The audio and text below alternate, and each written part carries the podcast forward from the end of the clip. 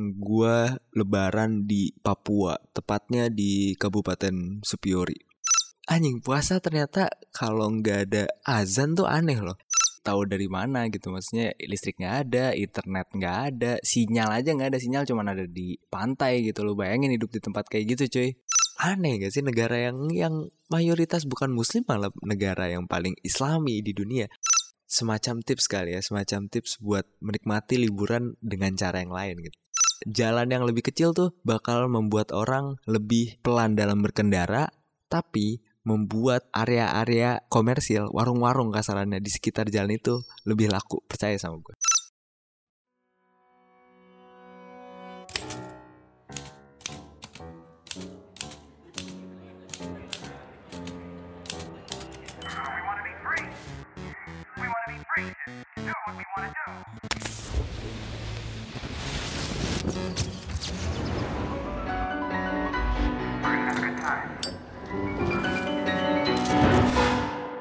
You're listening to Podcast Pecah. Yuhu, welcome back to Pecah, podcastnya Mancah. Selamat lebaran semuanya. Yoi, minal aizin wal faizin, taqabbalallahu minna wa minkum. uh, Mohon maaf lahir dan batin lah semuanya. uh, Walaupun mengucapkan itu semua gue sendiri merasa awkward. Karena ya sedikit cerita bahwa episode ini nih gue rekam jauh jauh banget sebelum lebaran, jadi menurut gue ini rada awkward gue mengucapkan ini, tapi ya atas nama lebaran lah memang suasananya, jadi ya ya kenapa enggak gitu, walaupun gue ngerekamnya jauh dari sebelum lebaran. Uh, kalau boleh cerita alasannya kenapa kayak gitu, karena ya apa ya, gue tuh nggak mau ribet pas lebaran aja sih.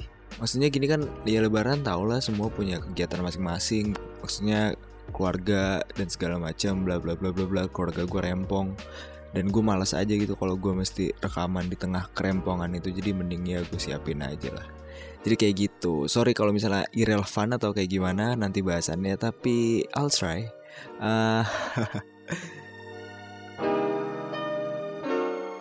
Oke, okay, uh, karena ini gue rekamnya jauh sebelum lebaran, uh, biar ada relate, uh, gue tetap ngomongin lebaran aja ya. Tapi bukan lebaran tahun ini, karena ya gue gak tahu lebaran gue bakal kayak gimana nantinya.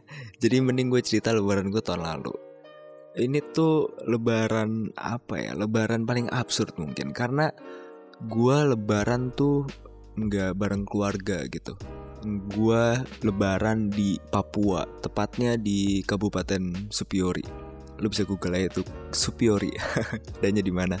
Itu bukan di mainland Papua. Tahu kan bentukan Papua yang gede gitu, yang di yang di maps, yang di peta bentukannya kayak gimana itu. Nah, itu bukan di situ, rada di pulaunya, rada di utara dikit.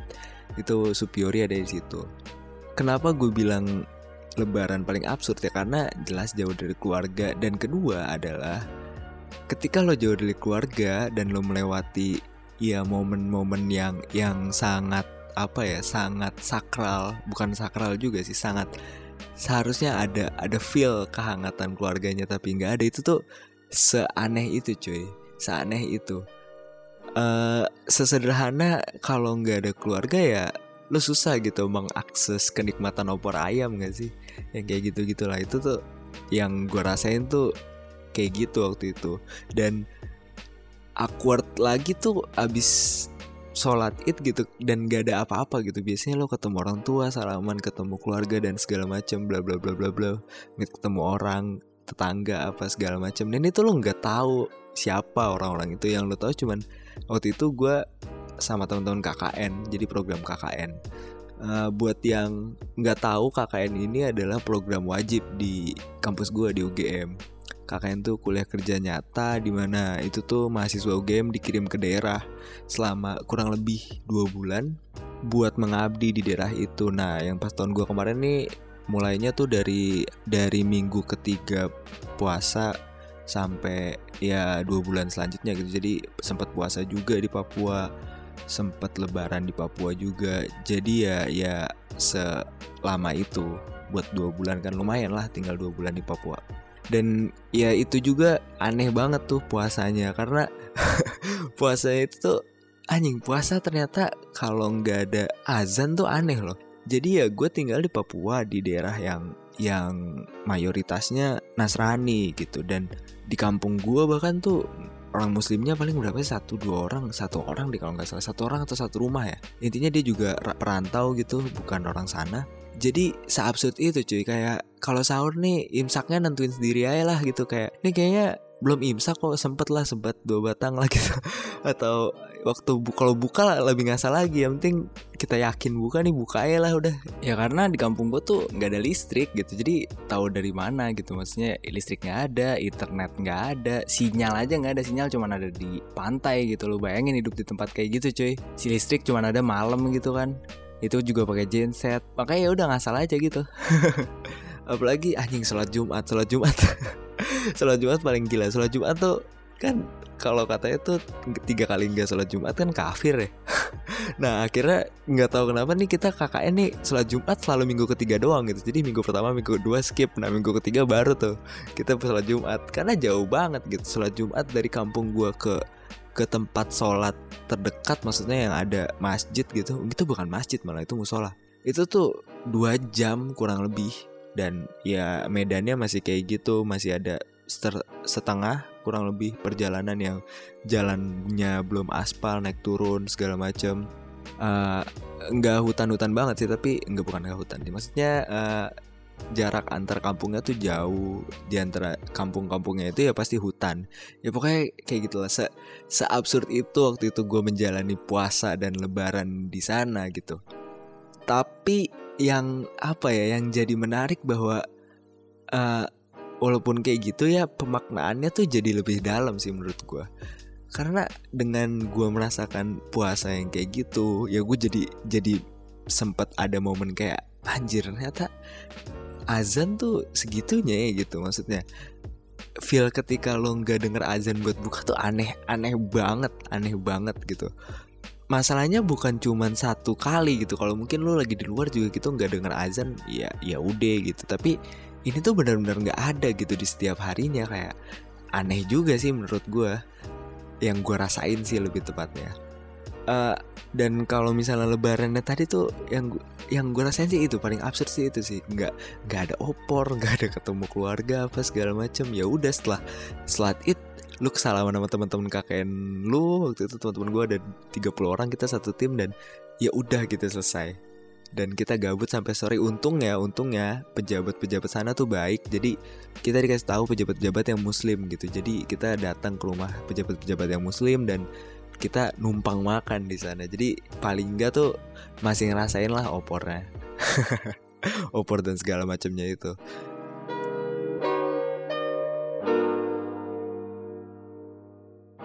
Dan yang menarik lagi nih, waktu gue di Papua, waktu itu tuh gue inget banget waktu malam takbiran.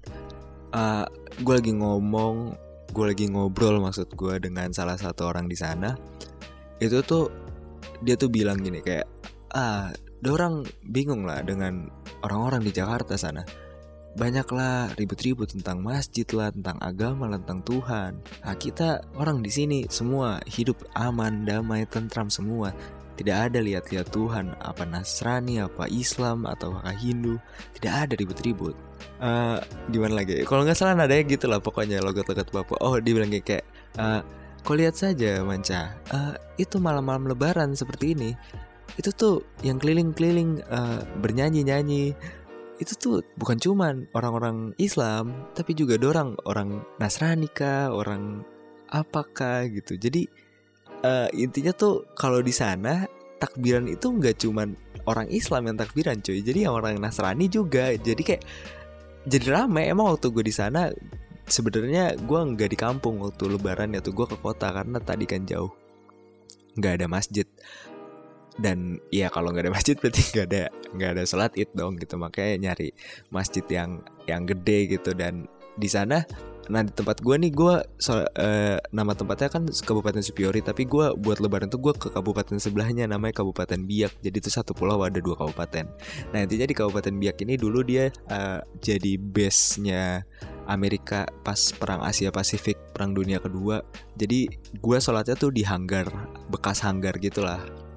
gokil, keren banget sih, sangat-sangat uh, edgy gitu loh. Kapan lagi cuy sholat id di hanggar? Uh, dari obrolan gue sama orang ini, uh, itu tuh ngasih tahu gue tentang tentang apa ya? Tentang toleransi tuh ilmu yang yang yang gak bisa diajarin menurut gue. Jadi dengan ngelihat itu tuh gue jadi yakin toleransi tuh beneran bisa, tapi gak bisa diajarin kecuali ya memang hidup berdampingan dan kita saling menghormati aja gitu. Ilmu ilmu ilmu lapangan kasarannya, bukan bukan teori, bukan yang diajarin, enggak, tapi dicontohin, dilakuin. Itu toleransi tuh menurut gue yang kayak gitu dari gue obrolan itu, dari gue ngelihat di sana. Bahkan kalau diceritain dari orang-orang sana itu tuh kalau lebaran yang muslim nih open house, nah jadi yang nasrani tuh bi- boleh datang tuh tetangga atau atau apa atau teman kerja segala macem. Dan kalau misalnya Natal itu kebalikannya, kebalikannya. Jadi yang orang-orang Nasrani open house, macam open house gitu, dan yang Muslim bisa datang ke rumahnya buat ya Lebaran kasarannya, Natalan ya maksudnya, kayak gitu. Jadi kayak anjir, itu tuh nggak bisa cuy, nggak bi- nggak bisa diajarin tuh toleransi tuh. Sampai sampai titik dimana lo ketemu real problemnya kayak gimana, di situ baru lo paham deh. Menurut gue sih kayak gitu.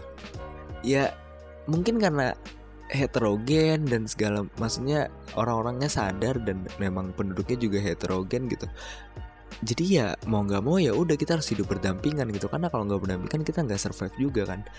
Dan uh, menurut gue bisa jadi contoh kalau di sosmed gitu, maksudnya kalau di sosmed orang tuh nggak ketemu orangnya langsung kan, jadi bisa ngata-ngatain semena-menanya aja. Nah kalau misalnya toleransi juga gitu menurut gue, ketika ya set ya masyarakatnya terlalu homogen gitu, dia juga bebas aja ngatain yang beda gitu.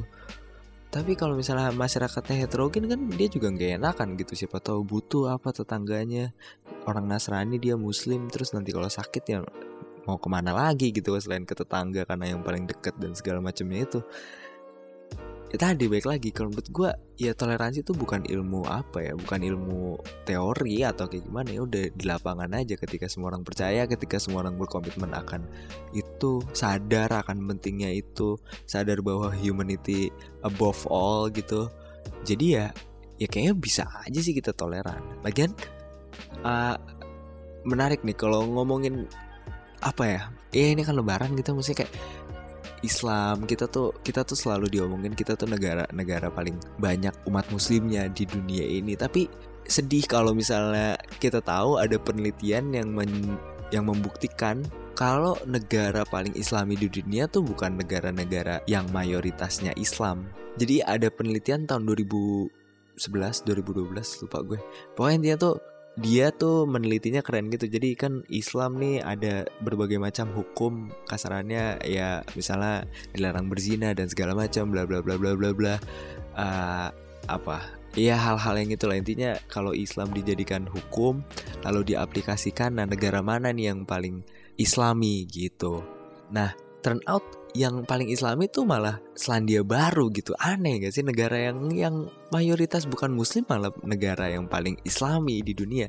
Beda ya, bukan negara yang paling banyak muslimnya, tapi ini negara yang paling islami, dimana secara hukum Islam ya sebenarnya udah diterapin juga di negara itu. Bahkan Arab Saudi aja kalau berdasarkan penelitian itu sih, itu tuh peringkat sembilan puluh sembilan. Nah terus negara kita nih, negara paling banyak umat muslimnya itu tuh cuman peringkat seratus empat. Aneh banget kan. Sekarang pertanyaannya, kita tuh mau jadi negara yang paling banyak muslimnya atau negara yang paling islami gitu? Ya kalau cuman mau jadi negara yang paling banyak muslimnya mah ya udah gitu, kasarannya Islam K T P aja gitu. Sekarang nih mau diterapin apa cuman sekedar nama nih, ya kan? Bahkan kalau misalnya ada juga penelitian nih yang yang levelnya kota di Indonesia malah. Jadi kota paling Uh, paling islami menurut penelitian ini nih, di Indonesia tuh Denpasar gitu. Denpasar men, kota yang yang mayoritas penduduknya bukan orang Islam gitu, malah itu kota yang paling islami gitu. Ya baik lagi, pertanyaan sama kayak tadi yang negara. Kita nih mau disebut negara Islam, kalau dalam konteks ini berarti kota, kita mau kotanya tuh islami apa enggak nih gitu. Kalau emang kita beneran mencoba the next level gitu, dimana ya Islam itu udah bukan cuman K T P kasarannya, tapi ya udah the way of life, ya kan? Menarik gak tuh? Gokil ya, lucu banget sih. Gue melihat penelitian itu dan merefleksikan, tai lah bahasa gue, merefleksikan. Uh, maksud gue yang ngeliatnya jadi lucu aja gitu, kayak anjir ternyata emang negara ini K T P doang nih muslimnya kali gitu. Cie, ayo lu, ayo lu.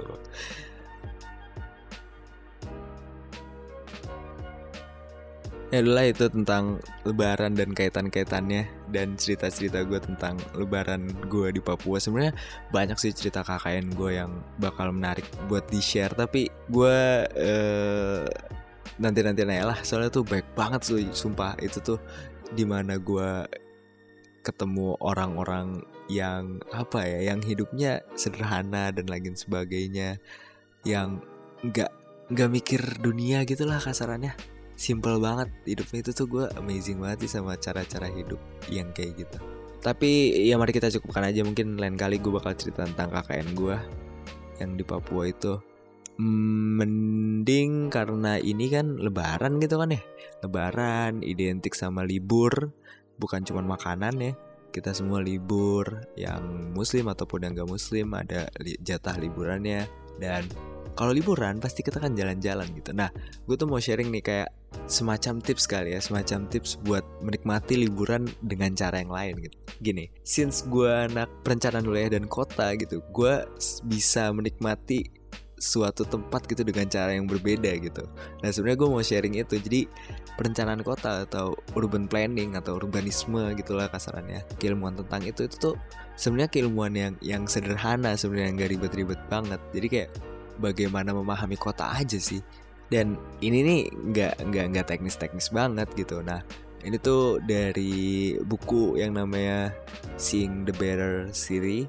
Itu tuh uh, gimana mengajak orang-orang buat melihat dan menjadi bagian dari apa ya, dari memerhatikan permasalahan kotanya. Gak cuma masalah sih sebenarnya, menurut gue bisa jadi alat buat menikmati kota dan memahami kota kita sendiri gitu. Gak cuma kota sih, desa atau apapun itu segala macam, itu tuh bisa dengan cara ini. Jadi uh, intinya dia tuh pakai apa ya, metode lah bisa dibilang, namanya tuh lens gitu, looks, explore, narrates, dan uh, summarize. Nah jadi simply uh, ini sebenarnya gampang banget gitu. Intinya lo tinggal datang gitu kemana, misalnya ya lo, lo mudik atau lo datang kemana, ke kota mana, ya udah lo coba ini deh, coba uh, pahami gitu, ambil satu jalan gitu, ambil satu jalan, nikmati satu jalan itu.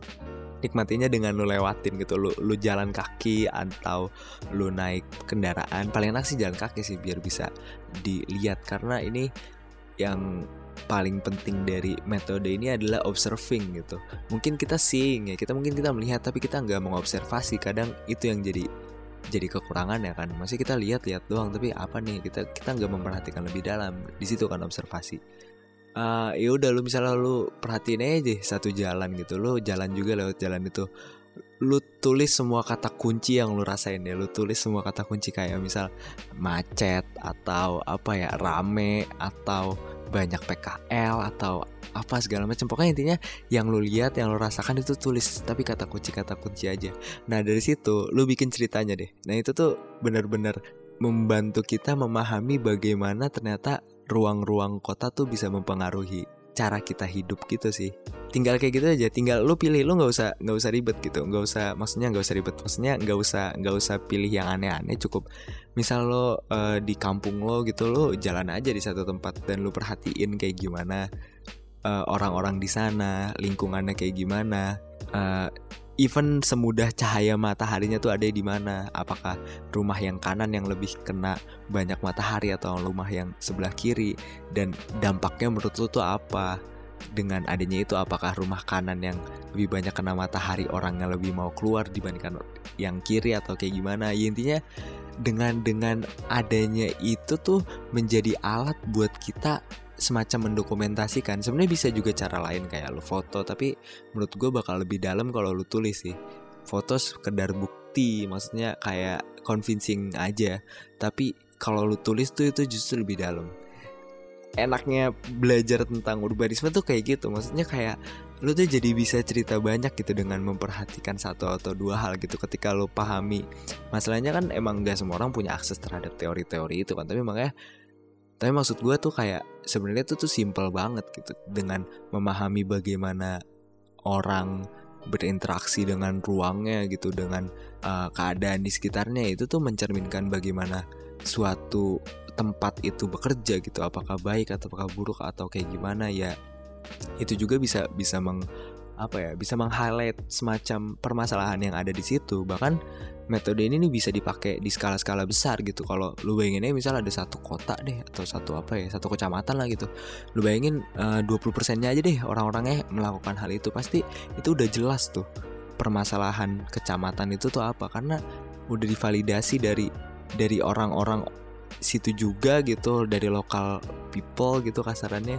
Dan ya itu tuh emang apa yang mereka rasakan aja gitu. Jadi real banget gitu buat Me, apa ya menunjukkan permasalahan kotanya menurut gue.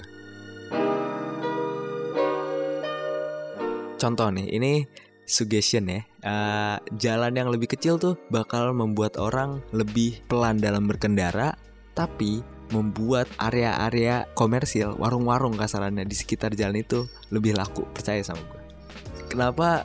Jalan, jalan-jalan apa ya, jalan-jalan kota-kota di Eropa tuh sengaja kecil gitu, karena dengan kecilnya jalan dan orang-orang yang bawa kendaraan tuh jalannya pelan, itu tuh dia bisa lebih aware dan memperhatikan gitu sekitarnya. Yang jadi tuh orang kadang tuh kalau lihat toko, ih ada toko lucu nih, jadi dia bisa berhenti. Itu tuh kayak gitu, itu tuh sederhana itu.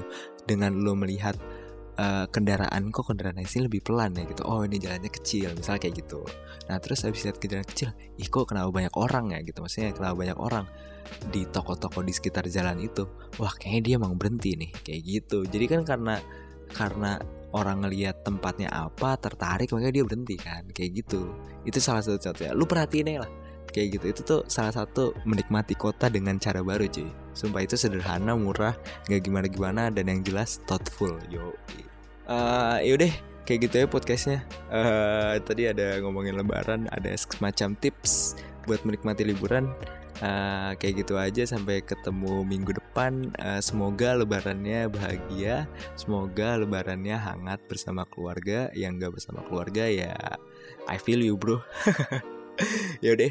Uh, saran dan kritik bisa dikirim melalui pod, melalui podcast, melalui email ke podcast petjah p o d c a s t p e t j a h at gmail dot com, atau komen atau apapun, direct message di SoundCloud juga bisa sih sebenarnya.